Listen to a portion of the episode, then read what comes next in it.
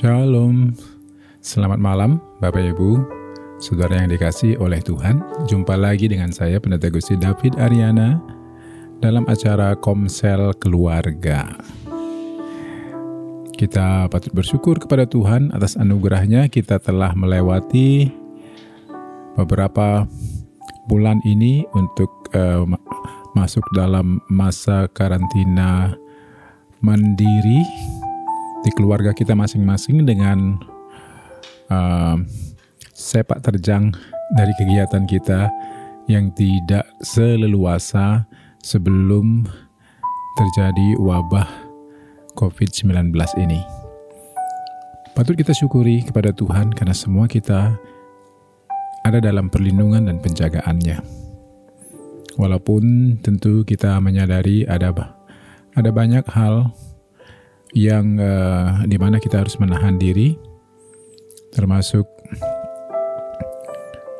karena berkaitan dengan income dan juga banyak hal-hal yang lain. Kita harus uh, menahan diri dalam banyak hal.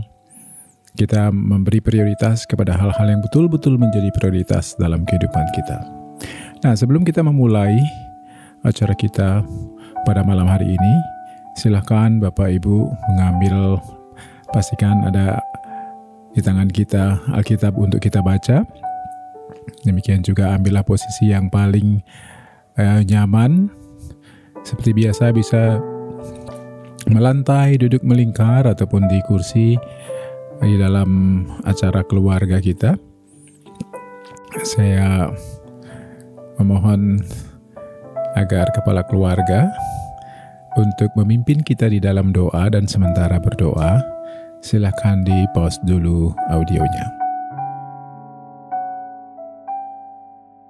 Bapak Ibu Saudara yang dikasih oleh Tuhan, kehidupan kita tak terluput dari apa yang namanya suka dan duka dalam kehidupan kita.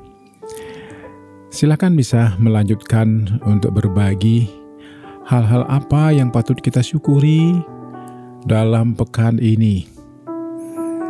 Hal-hal apa yang olehnya kita patut berterima kasih kepada Tuhan, memuji Dia, dan membesarkan hati kita. Tentu, setiap kita memiliki pengalaman yang berbeda-beda dan memiliki apa yang betul-betul membesarkan hati, walaupun mungkin tidak selalu harus pergi jauh untuk mendapatkannya di rumah ataupun di lingkungan rumah atau di tempat-tempat di mana kita masih bisa jangkau dalam situasi seperti ini. Dan silakan berbagi juga hal-hal yang bisa didoakan oleh anggota keluarga kita. Ingat bahwa komunitas yang Tuhan cari adalah komunitas sejati dan itu juga yang menjadi tema pembelajaran kita pada malam hari ini. Nah, sementara berbagi bunga dan duri di tengah-tengah konsel kita, silakan Bapak Ibu Saudara post dulu audionya.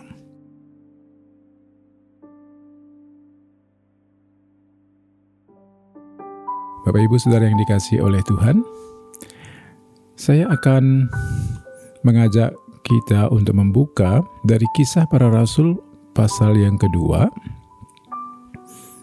nanti bisa melihat uh, ke belakang sedikit dari perikop yang saya tunjuk. Pelajaran kita malam ini hampir dari seluruh pasal 2 dari kisah para rasul ini. Namun untuk memberi panduan kepada garis besar dari pembahasan kita, saya akan membacakan untuk kita. Mari simak bersama-sama dan sambil terus nanti membuka Alkitab kita untuk mencocokkan pertanyaan-pertanyaan yang saya tanyakan sebagai pertanyaan penuntun bisa dibuka kembali Alkitabnya setelah saya membacakan untuk kita. Kisah para Rasul pasal 2 ayat 41 sampai 47. Cara hidup jemaat yang pertama. Orang-orang yang menerima perkataannya itu memberi diri dibaptis dan pada hari itu jumlah mereka bertambah kira-kira 3000 jiwa. Mereka bertekun dalam pengajaran rasul-rasul dan dalam persekutuan.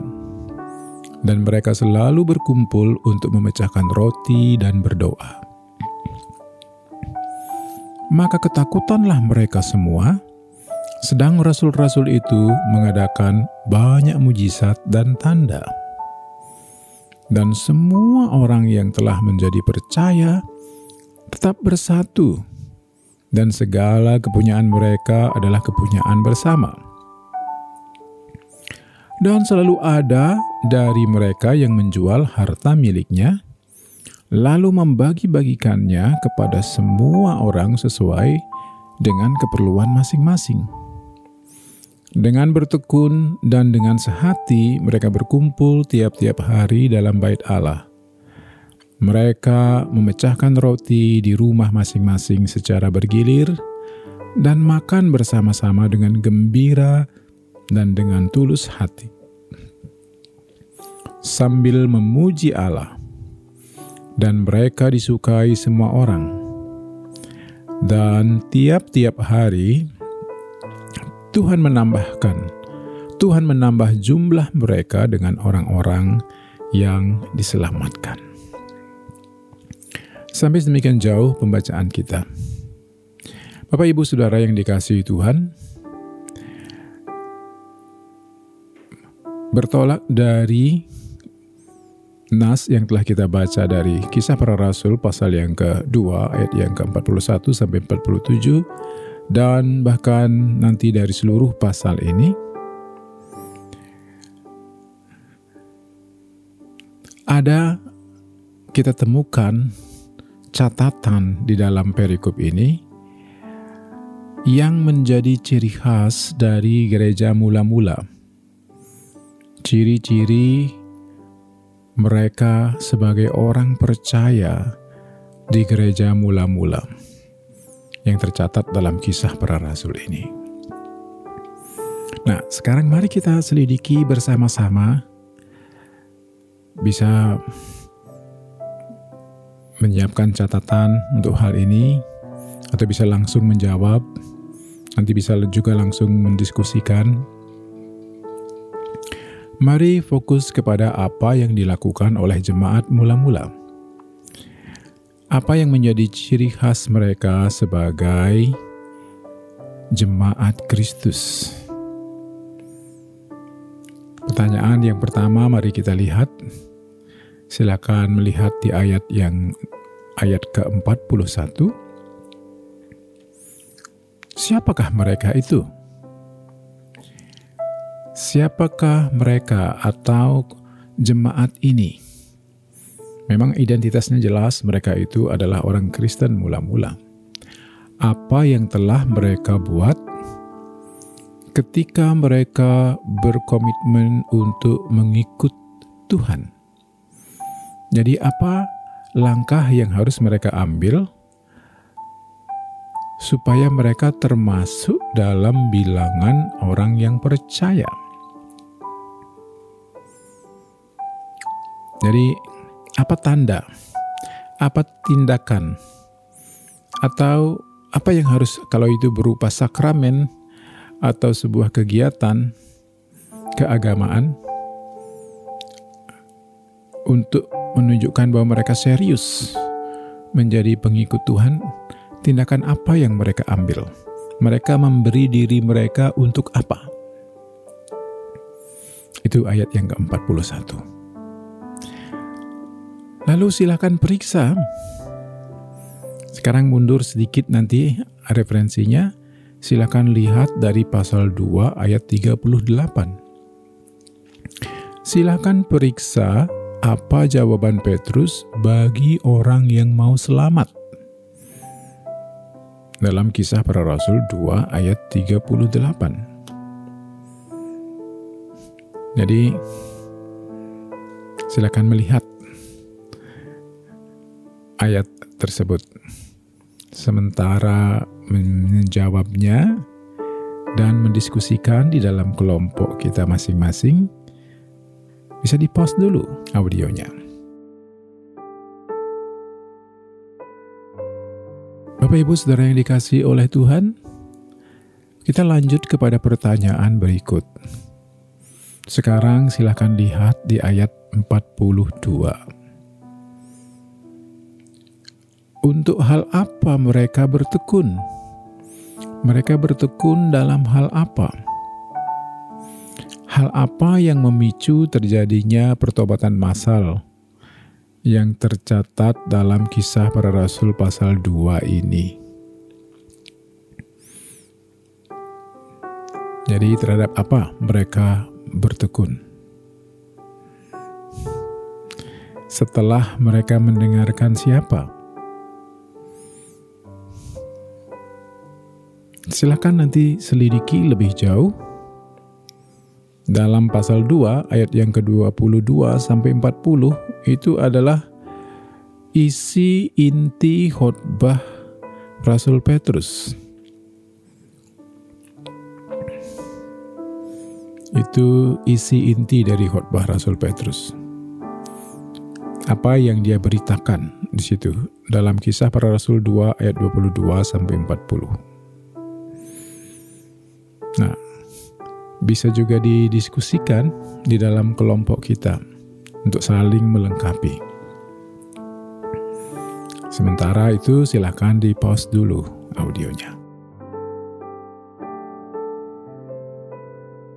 Bapak Ibu Saudara yang dikasih oleh Tuhan, masih di ayat 42, selain mereka bertekun tadi dalam pengajaran, apa yang telah Bapak Ibu jawab, Ketika mereka berkumpul, mereka bertekun dalam hal apa yang lain? Masih di ayat 42. Ketika mereka berkumpul bersama, apa yang mereka lakukan? Kalau itu adalah merupakan pembelaan atau apa saja bentuknya untuk pekerjaan Tuhan, dengan cara apa? Mereka membelanya. Di antara orang-orang percaya.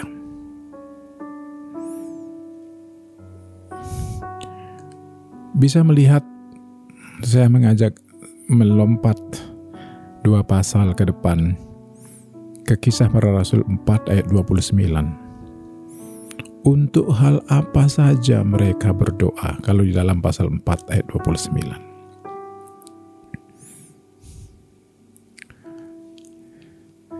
Nah, sementara mendiskusikan dan menjawab pertanyaan-pertanyaan itu, silahkan di pause dulu audionya. Bapak Ibu Saudara yang dikasih oleh Tuhan, terima kasih telah menyelidiki beberapa ayat tersebut, sekarang kita maju masih di kisah para rasul pasal 2 ayat 43. Dikatakan ada tanda-tanda yang menyertai pemberitaan Rasul Paulus. Apa saja yang menyertai rasul-rasul itu? Dalam melakukan tugas pelayanannya dalam ayat 43. Lalu sekarang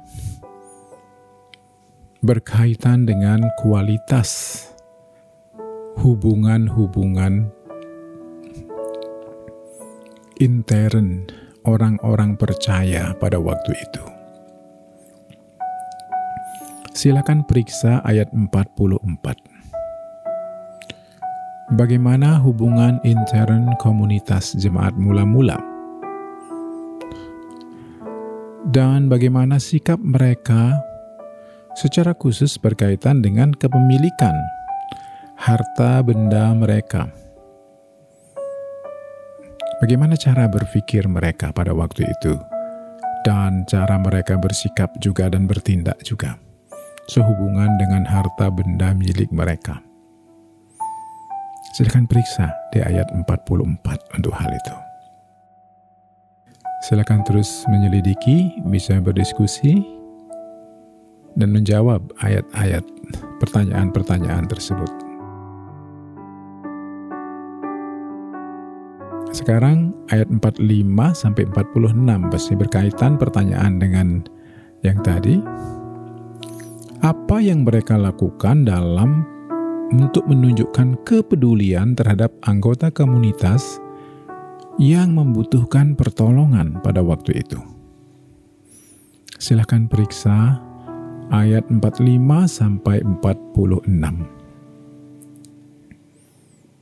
apa yang mereka lakukan dalam menunjukkan atau mewujudkan kepedulian terhadap anggota komunitas yang membutuhkan mereka.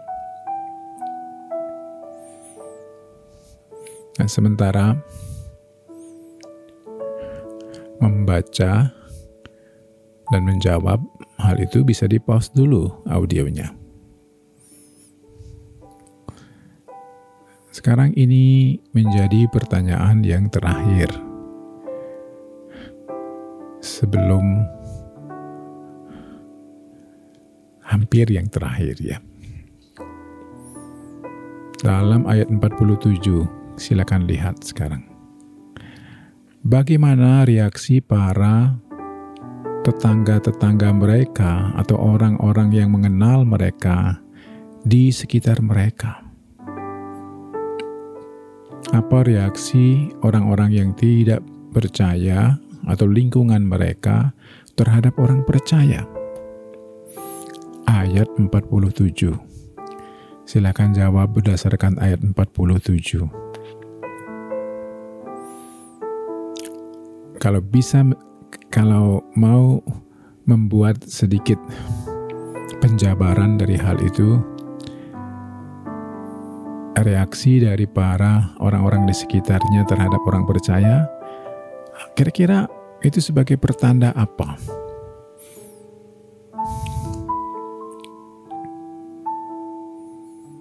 Itu menunjukkan kualitas apa di dalam hidup orang percaya.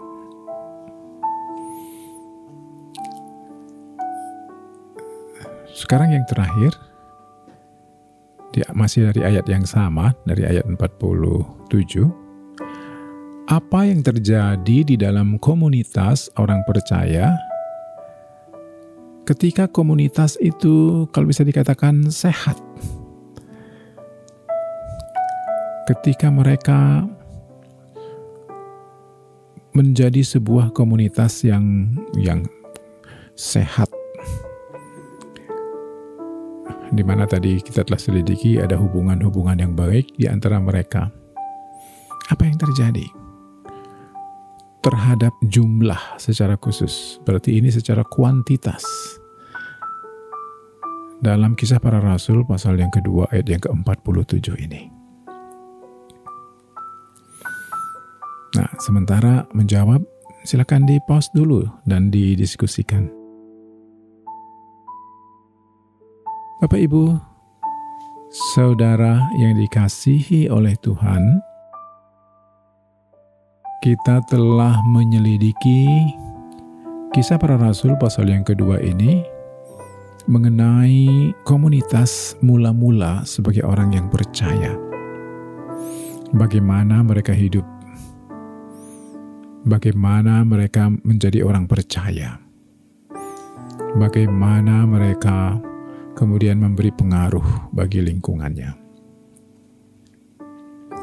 Secara khusus dari perikop kisah para rasul pasal 2 ayat 41 sampai 47 ini kita telah belajar bahwa orang-orang percaya itu pertama tadi adalah orang-orang yang mendengar pemberitaan Rasul Paulus. Jadi kalau tadi yang menjadi inti dari khotbah dan tantangan Rasul Paulus, ketika orang banyak itu bertanya, "Apa yang harus kami perbuat supaya kami selamat?" Apa yang dikatakan oleh Rasul Petrus? Ya, kamu harus bertobat. Percayalah kepada Kristus. Bertobatlah dari kelakuan yang jahat. Berilah dirimu dibaptis Jadi komunitas mula-mula ini adalah orang-orang yang berbalik dari perilaku mereka dan dari kelakuan mereka yang jahat, yang tadinya tidak menaruh harap kepada Kristus, lalu mereka percaya kepada Kristus, berbalik dari perbuatan-perbuatan yang jahat. Inilah komunitas, inilah mereka komunitas dari gereja mula-mula itu. Orang-orang itu adalah orang-orang yang telah meninggalkan kejahatan. Mereka adalah orang-orang yang percaya kepada Kristus sebagai Tuhan dan Juru Selamat. Jadi, mereka adalah orang yang telah merespon terhadap pemberitaan yang disampaikan oleh Rasul Petrus, meninggalkan kepercayaan yang lama, lalu beriman kepada Kristus. Dan dalam kehidupan bersama mereka, mereka itu adalah kelompok orang-orang yang membangun mesbah doa, di mana mereka berdoa, membangun hubungan penyembahan kepada Tuhan, membela pekerjaan Tuhan di dalam doa-doa mereka. Bahkan di tengah-tengah kesulitan yang pada waktu itu di gereja mula-mula, Alkitab memberi catatan bahwa ada upaya-upaya untuk menghentikan supaya pengajaran, pemberitaan tentang jalan Tuhan ini jangan terus-menerus disuarakan oleh para rasul-rasul dan orang percaya. Jadi, mereka berdoanya, yang mereka doakan pada waktu itu adalah Tuhan, berilah kami keberanian untuk memberitakan namamu. Doa mereka melawan arus di tengah-tengah tekanan dan ancaman. Yang seharusnya mereka takut dan sembunyi, tetapi mereka membangun mesbah doa mereka dan memohon supaya diberi keberanian.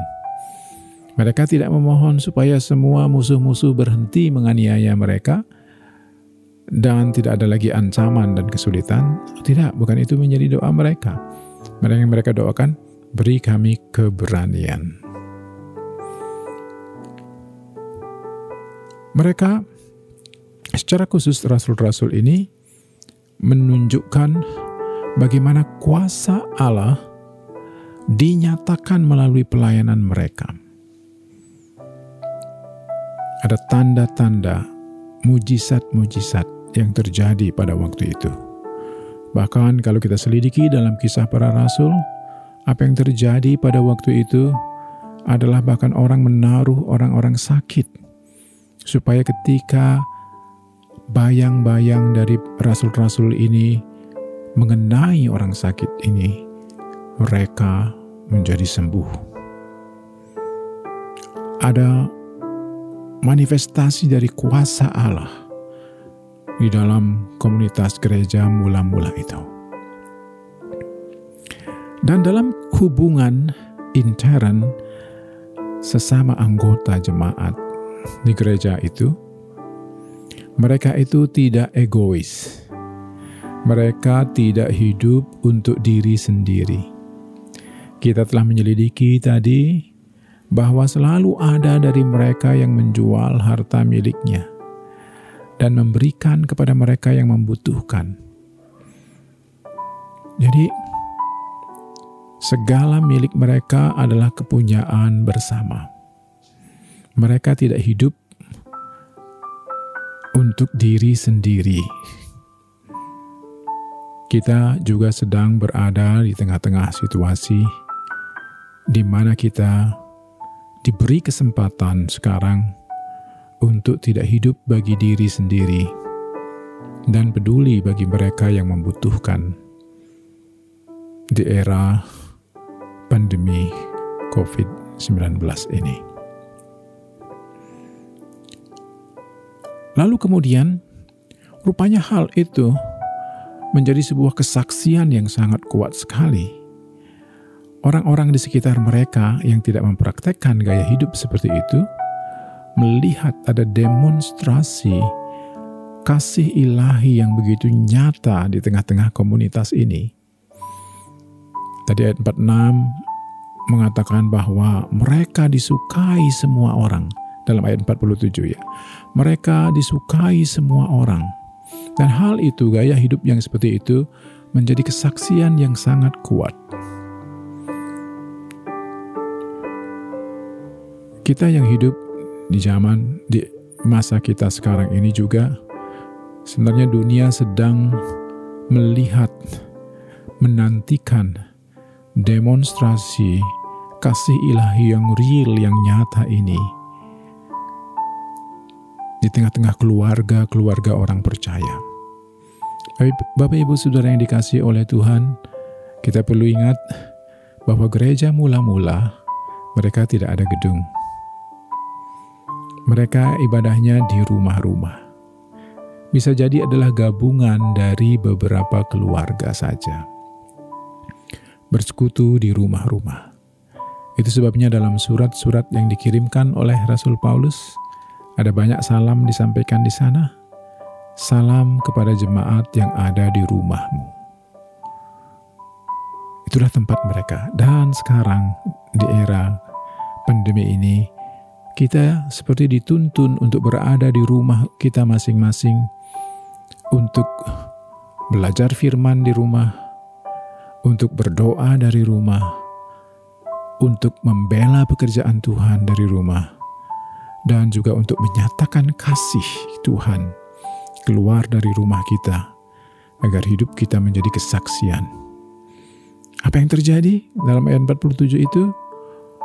Dan Tuhan menambahkan bilangan orang-orang percaya itu. Bahkan dikatakan dicatat di sana hari itu mereka terus bertambah. Bahkan setelah Rasul Paulus berkhotbah itu mereka bertambah kira-kira 3000 jiwa. Bapak Ibu Saudara yang dikasih oleh Tuhan, kita telah belajar dari gaya hidup jemaat mula-mula pada malam hari ini. Mereka adalah orang-orang yang telah berbalik kepada Tuhan dan mengikuti Tuhan, memberi diri mereka dibaptis yang lama telah berlalu, yang baru telah datang di dalam Kristus. Mereka terus belajar firman. Mereka terus berdoa. Melalui mereka, kuasa Tuhan dinyatakan. Mereka tidak hidup untuk diri mereka sendiri. Mereka hidup menjadi kesaksian dan disukai oleh tetangga-tetangga mereka. Dan Tuhan menambahkan bilangan mereka dengan orang-orang yang diselamatkan. Seberapa banyak dari kita, keluarga-keluarga merindukan hal ini terjadi, Bapak Ibu Saudara yang dikasih oleh Tuhan? Mari berdoalah kepada Tuhan supaya hidup kekristenan kita, hidup kepercayaan kita kepada Kristus menjadi nyata di tengah-tengah keluarga kita dan ada kasih ilahi yang keluar mengalir, meluber dari tengah-tengah keluarga kita, yang menjadi kesaksian yang begitu kuat. Ada cinta sejati untuk saudara-saudara kita yang sedang memerlukan pertolongan dalam situasi ini, dan itu menjadi kesaksian. Kita juga merindukan akan ada bilangan yang besar dari orang-orang yang belum percaya menjadi bergabung dan mengenal jalan-jalan Tuhan karena mereka melihat ada komunitas sejati yang ada di tengah-tengah dunia ini. Kami mau berada di tengah-tengah komunitas seperti itu yang telah dinyatakan oleh orang-orang percaya di gereja mula-mula. Ternyata sekarang ada juga di sini, di rumah-rumah orang percaya yang ada di Bali atau di Indonesia, di mana-mana lalu mereka mencari. Mari kita berdoa supaya hidup kita bisa mendemonstrasikan gaya hidup komunitas sejati yang mengenal Tuhan, yang akan menjadi daya tarik yang kuat dari orang-orang yang sedang mencari, supaya mereka mendapatkan jalan keselamatan dan komunitas kerajaan Allah ini. Kita berdoa. Bapak Surgawi terima kasih kami telah belajar dari firman-Mu. Tuhan, kiranya Engkau menyempurnakan pengetahuan kami, pemahaman kami terhadap firman yang telah kami selidiki bersama-sama di keluarga kami. Kami berdoa, biarlah kiranya Tuhan menolong kami untuk terus bertumbuh di dalam firman dan terus kuat membangun mesbah doa kami di keluarga kami masing-masing. Kami berdoa, berilah kami juga keberanian untuk terus mewartakan berita keselamatan ini bagi mereka yang belum mengenal Engkau. Tuhan tolong supaya kami tidak hidup untuk diri kami sendiri. Ajar kami untuk berbagi bagi saudara-saudara kami yang sedang membutuhkan. Jadikanlah kami komunitas kami menjadi kesaksian supaya orang yang belum mengenal Engkau boleh melihat Kristus hidup dalam kehidupan kami. Kami berdoa kiranya Tuhan menambahkan bilangan kami, komunitas kami dengan orang-orang percaya yang baru. Terima kasih Bapa, jadikanlah kami kakak rohani bagi mereka yang sedang mencari dan sedang bertumbuh di dalam Engkau. Terpujilah Kristus Tuhan kami. Kami bersyukur untuk pelajaran malam ini dalam nama Yesus Tuhan kami. Amin. Tuhan memberkati Bapak Ibu Saudara. Mari kita terus bertumbuh di dalam Dia. Tuhan Yesus menjadikan kita alat di tangannya supaya kita mencapai tujuan Tuhan dan menjadi komunitas yang sejati yang memuliakan Tuhan. Amin.